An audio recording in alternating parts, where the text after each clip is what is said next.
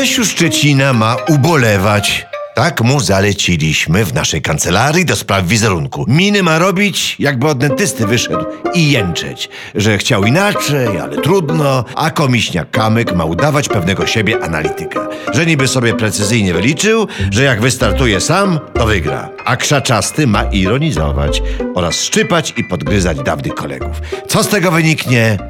Nie wiemy. Tymczasem naszą Anetkę stażystkę pewnego dnia posłaliśmy do kwiaciarni po bukiety dla Beatki Mydło. Wiadomo, trzeba było Beatkę powitać po kolejnych wiekopomnych zwycięstwach na odcinku europejskim. No i wraca Anetka z tej kwiaciarni i taka jakaś nieswoja. Co się stało, pani Anetko? Zapytuje redaktor zdrada, bo on dla Anetki jest jak ojciec. Hmm, zastanawiam się, wydukała Anetka. To jest, że Beatka niby wygrała, skoro ludzie mówią, że przegrała? W głosowaniach 27 do 1 oraz 34 do 19?